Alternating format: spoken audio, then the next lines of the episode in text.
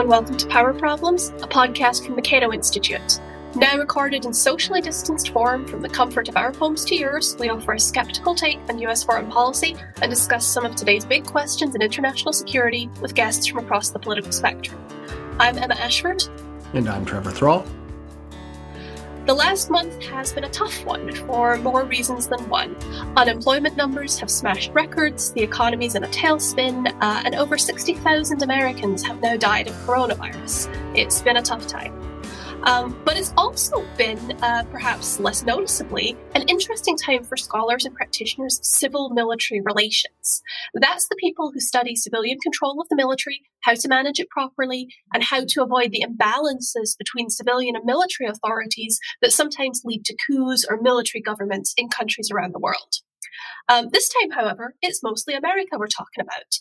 No one is seriously suggesting that a military coup is likely here anytime soon. Um, but at a lower level, there have been a series of recent problems in civil military relations, including questions about the chain of command, interference in military discipline by civilian authorities, and a growing number of senior civilian roles filled instead by recently retired military personnel. To talk about these issues and what they might mean for the future of civil military relations, we have friend of the podcast, Alice Hunt Friend. Alice is a senior fellow at the Center for Strategic and International Studies, a former civilian staffer at the Department of Defense, and a visiting research professor at the Army War College. Alice, welcome to Power Problems. Hi, thanks so much for having me. So there's a lot we could talk about on this topic. Um, it seems like the Trump era has just been one big series of civilian military problems after another. Um, and, and I am not personally particularly familiar with this topic. Um, I'm not sure how many of our listeners are, so I'm hoping you can help us uh, sort of understand why we're suddenly seeing so many of these issues. Um, let's start with the big recent controversy, and that was the firing of Captain Crozier, the commander of the uh, aircraft carrier, the USS Theodore Roosevelt. Um, can you talk us through what happened here? Um, why did his firing become such a big deal? Okay, so this is uh, really involved, this story. So I'm going to try to give you the Reader's Digest version because, oh my goodness. Um, so the Roosevelt is a nuclear powered aircraft carrier with a crew of between five and 6,000. Um, and anyone who's ever been on a Navy ship knows that even on a massive aircraft carrier, sailors live in very close quarters. Um, in general, being at sea is not conducive to social distancing uh, and it is conducive to the spread of contagious diseases.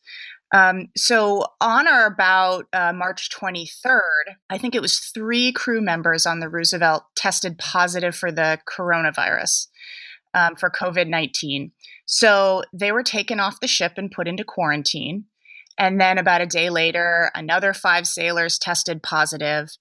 Um, and by the end of March, and there's another 70 cases. Um, so by this time, the Roosevelt is in Guam, in port in Guam, and these sailors are all being sent ashore for quarantine. Um, but of course, given the virus's incubation period and that someone can be asymptomatic but still shedding the virus, um, given those things, the commander of the Roosevelt, Captain Brett Crozier, he recommends a conservative approach. He wants most personnel uh, taken off the ship. He wants to just leave behind a skeleton crew to maintain the nuclear reactor and keep control over the vessel, right? But there are reasons the Navy is hesitant to take this step.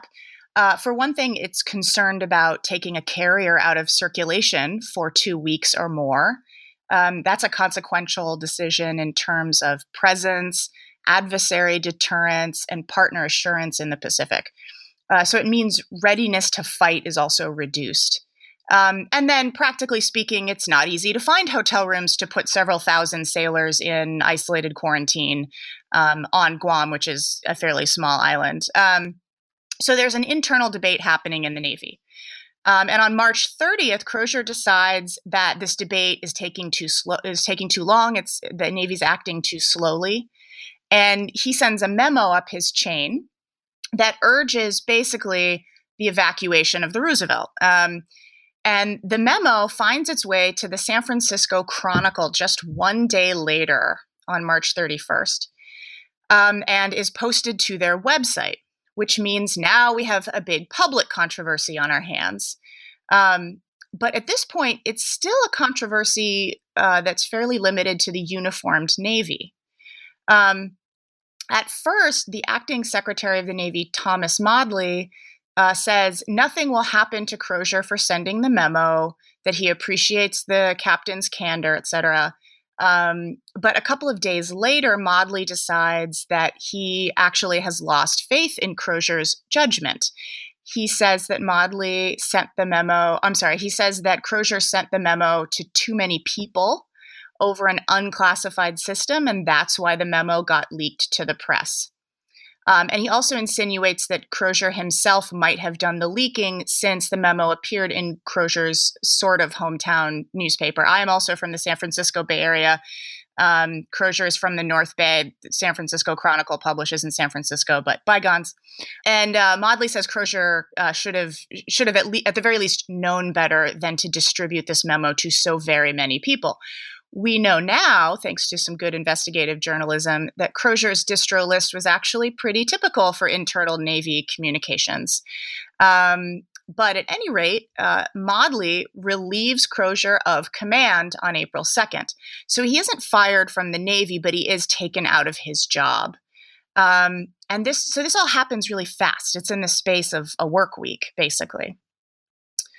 Um, so Crozier being relieved of command does not go over well with the crew, um, or for that matter, with members of Congress. So pretty soon, um, there's a phone camera video that leaks of the crew all gathering on one of the decks of the carrier to see Crozier off and to to cheer for him. Um, so, and again, that's public, and so now Modly has to defend his choice. And he does so first by talking to the Washington Post um, to a columnist named David Ignatius and explains that he lost faith in Crozier, but also says that he was trying to prevent President Trump from intervening um, in the decision over the Roosevelt. Um, this recalls the intervention that uh, that Trump did in the Eddie Gallagher case last year, um, and that's a big flag because it suggests that Modly's main concern was what with what the president would do, not what with Crozier did. Um, but then Modly does something else. He actually goes to Guam, which I just note is a 16 hour direct flight from Washington, D.C. If you've done it the way I've had to do it, you do two stopovers, one in Texas and one in Hawaii, and it takes nearly 24 hours. So it's really quite out of his way. Um, and he delivers a speech to the crew that's still on board the ship. And the speech, predictably, is also caught on a phone, although it's only the audio. And in the speech, Modly really attacks Crozier. He says he was either, quote, naive or stupid. And you can hear sailors on the audio responding to this with expletives.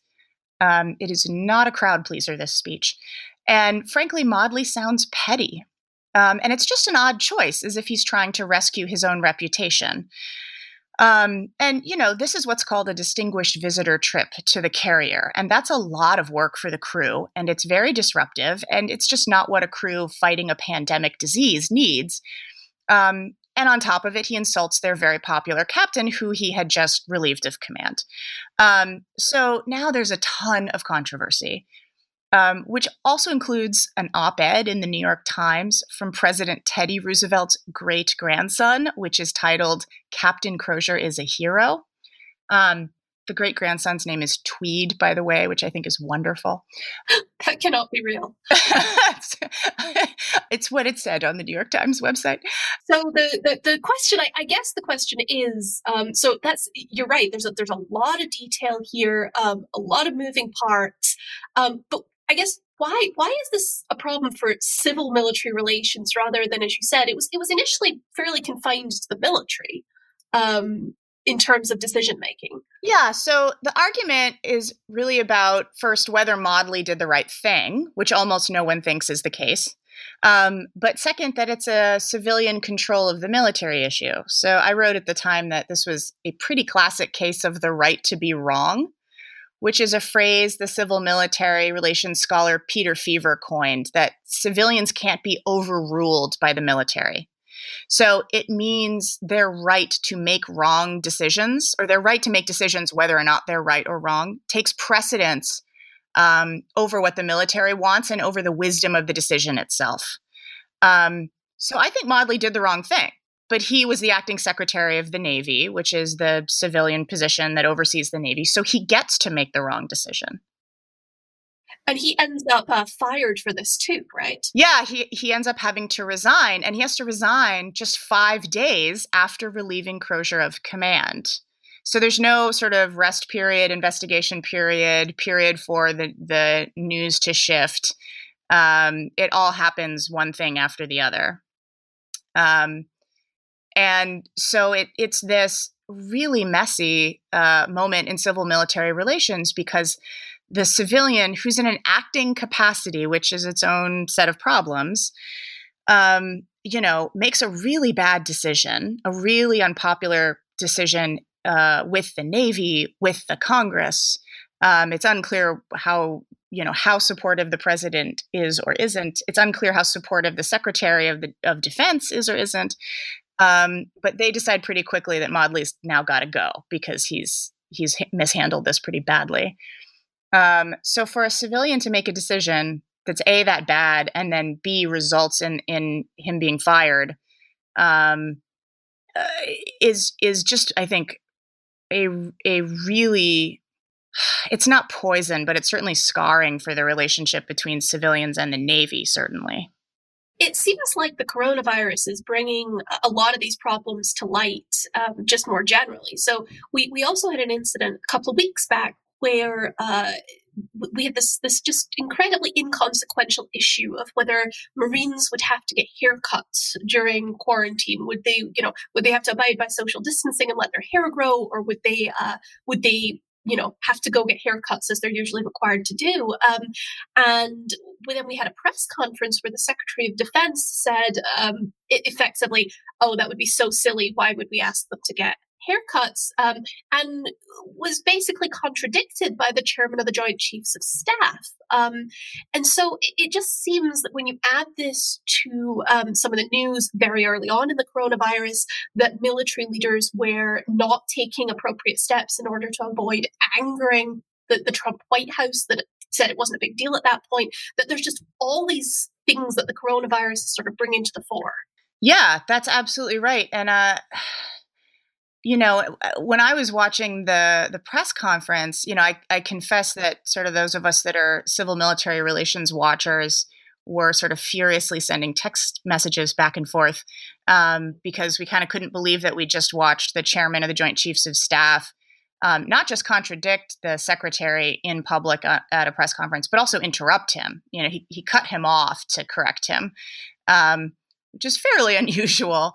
Um, and you know i was i was writing to friends saying gosh should i really just see this? And there was a lot of debate afterwards about um, you know whether or not that was revealing of their behind behind closed doors relationship. Um, you know they think maybe it's kind of like that all the time that Milley calls the shots. I kind of doubt that. Um, but what i do think that revealed is that um, folks in military leadership you know all the way up to the chairman have become kind of neuralgic about off the cuff civilian comments to the point where they're quick on the trigger. So, you know, the the tension in the relationship over what kinds of decisions civilians get to make and where civilians get to intervene in the military um, is to this this point where everyone is acting really emotionally and really being reactive and we've sort of lost our ability to step back and and think more carefully. You know, the whole Crozier incident.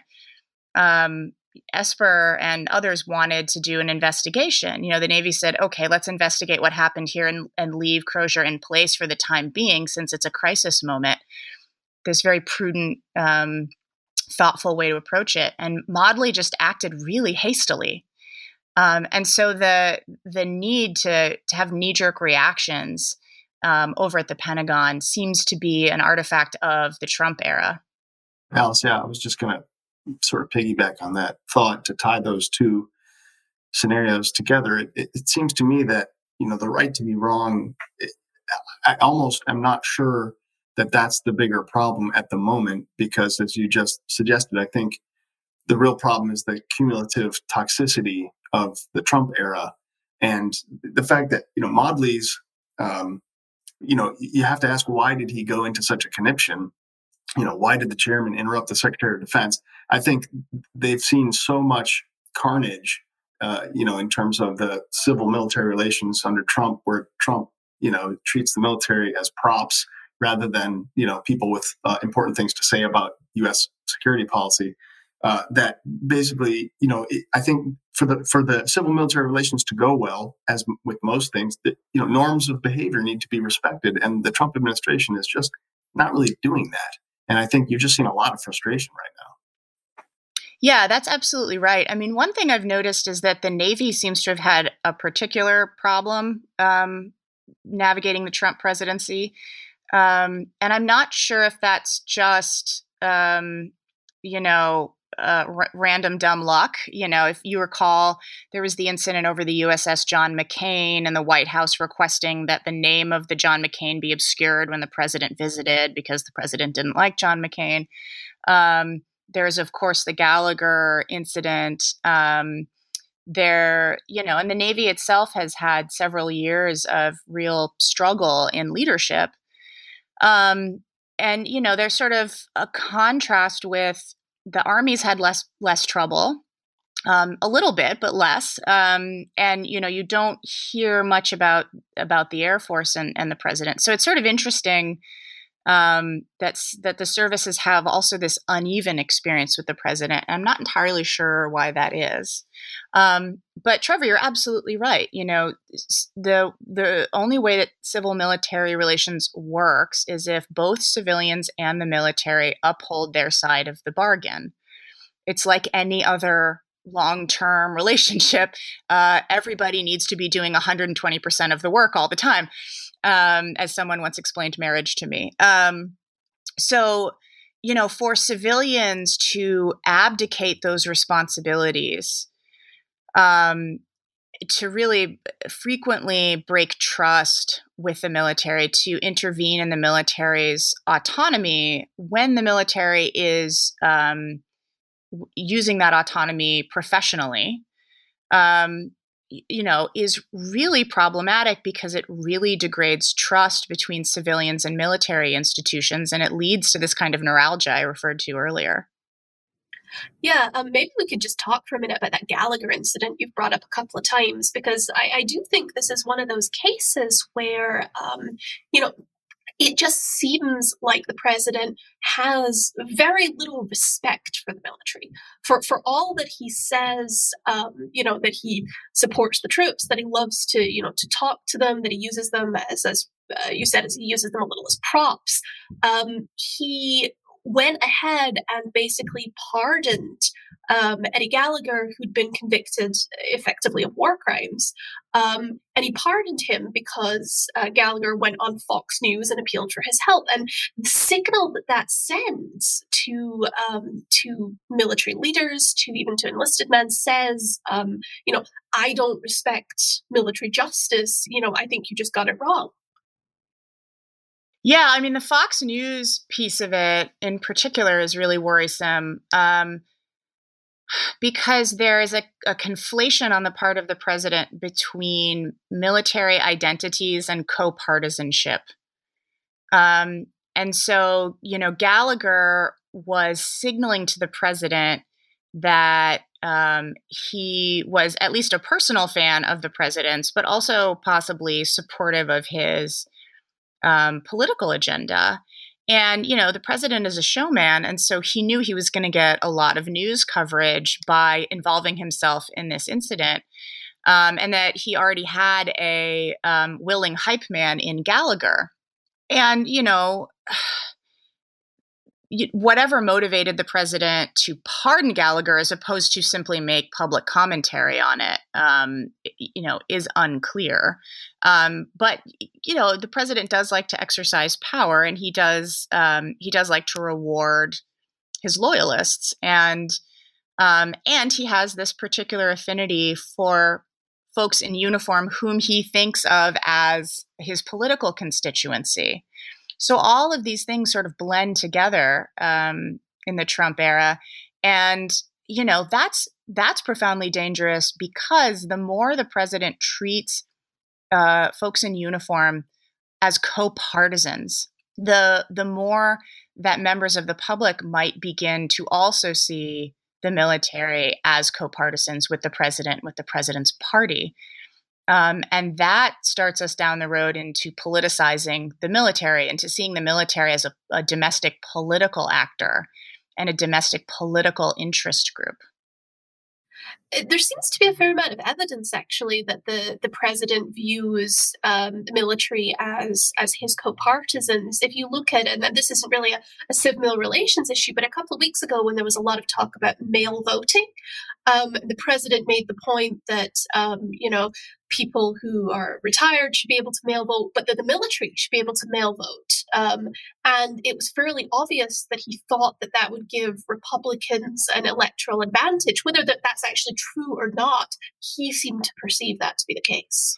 Yeah, you know, even before he was inaugurated, he told the New York Times editorial board that he believed that he had done very well amongst the military population in the election he tells military audiences all the time, "I know you like me," um, and he he treats uh, speeches in front of military audiences, you know, on on bases and installations abroad, um, on ships.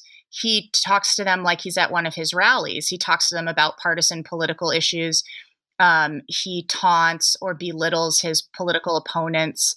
Um, you know, he he loves to make fun of Nancy Pelosi in front of any audience he can, um, including uniformed ones. Um, and so, you know, again, it's that combination of career military officers um, and enlisted folks, and that transparent partisanship um, that has me really worried. But you're right; he does it because he thinks that. That the military as an institution, the services as institutions, uh, the people inside of them are overwhelmingly supportive of him. Um, and so it's he thinks it's good for his political career to um, to cultivate that. Yes. Speaking of that, how about hauling all the West Point cadets back for a commencement speech, which smacks purely of showmanship and like danger to all. Yeah, and it it doesn't show care for the services. It doesn't show care for the cadets. Um, it just shows, you know, that he's most interested in himself and his own experience and his own his relationship with the military, but not um, not in a responsible way, in a way that's self-aggrandizing. Um, and again i i just think that's an abrogation of the responsibilities of of the civilian role in the civil relationship particularly for the civilian commander in chief um yeah.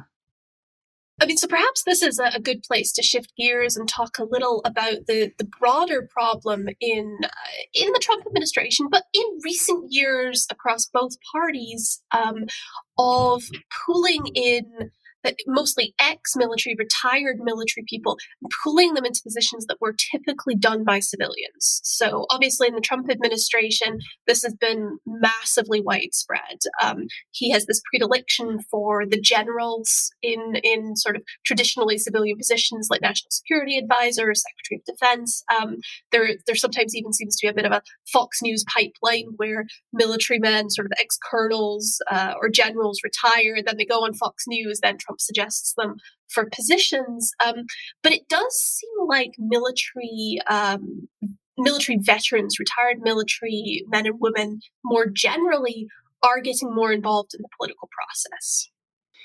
Yeah, you know, and that's a trend that's been ongoing for a while, but um, President Trump put it in, well, candidate Trump and then President Trump really put it into hyperdrive. You know, uh, retired military officers have been endorsing presidential candidates since 1988. And the numbers just grow every year to the point where, you know, now those of us that study Civ Mil talk about how it's an arms race, usually between the two main candidates, to have the longest list of uh, retired general and flag officer endorsements. Um, so I think the story on Trump and his generals has become more complicated since the early days of the administration.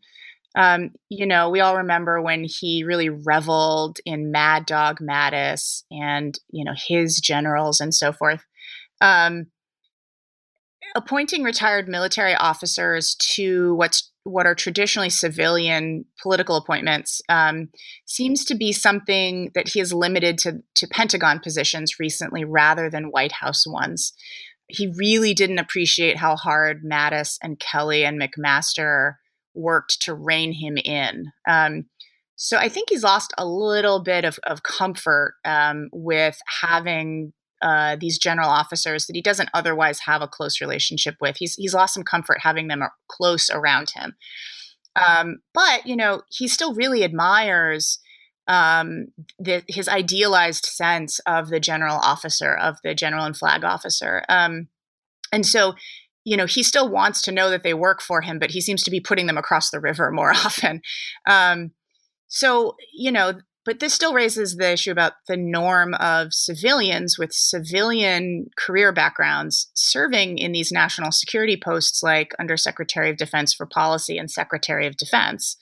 Um, and I think we'll know if that norm is really shifting if the next president behaves the same way. And, and frankly, if the next Republican president behaves the same way too. You know, if he hasn't changed the norm for the country or for the office of the president, then we ask, you know, well, has he changed it for his party? Um, and you know, in which case, instead of sort of nosediving um, out of these standards of civil relations, we'll be on this roller coaster where one party adheres to them and one party doesn't, which you know I think are sort of two different types of disastrous. Yeah, it's you know it's really interesting that you raise the point about sort of the recent appointments being somewhat different and, and in fact if you look at them they're qualitatively different too where we've moved from sort of you know the the general mattis or hr mcmasters of the world who were and are military officers but also well educated broadly respected um, you know at least qualified to do these roles even if there was a sort of a civil concern. And and now it seems to me that the people that he's placing in these positions are, are not necessarily qualified by anything other than the fact that they are former military officers. And I'm, I'm thinking of his most recent suggested appointment, Anthony Tata, who's a, a former general, a Fox News talking head. And that's, I think, really all that I can say about him as a, as a candidate for Undersecretary of Defense for Policy. Yeah, that's a really good point, Emma. I mean, one of the the things that really distinguished uh, Mattis and McMaster in particular uh, was actually their, uh, you know, certainly their their wartime service and their military career bona fides, but also their sort of traditionally civilian credentials. You know, McMaster um, has a PhD, um, and Mattis sort of was famously uh, bookish and and you know studious. And uh, I mean, I'm sure he wouldn't appreciate being called nerdy, but um, uh, you know, was sort of famous for being a, a warrior scholar, right? And you're right. I think the, the president has turned to uh, being more interested in warrior partisans.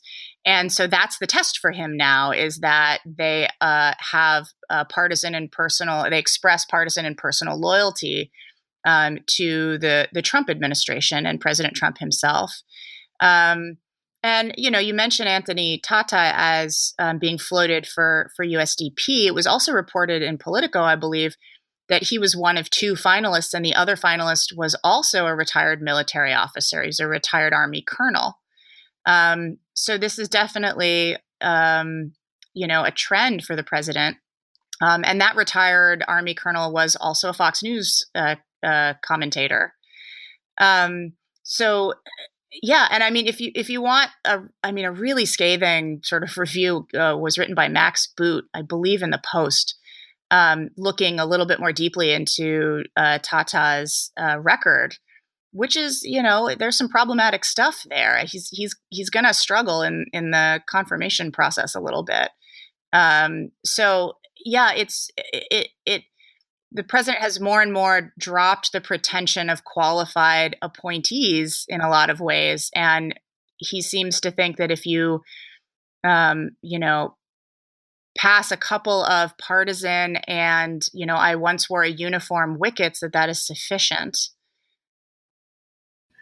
Yeah, well, I mean, I have to say this is not exactly a, cheery conclusion. Um, but be, before we, we move on and, and I guess finish up here, I wanted to ask you if there are other CivMil problems that we should be aware of. So I think most of us that don't pay attention to this every day are pretty distracted dealing with the pandemic and everything else that's going on at the moment. And these issues are, are getting buried.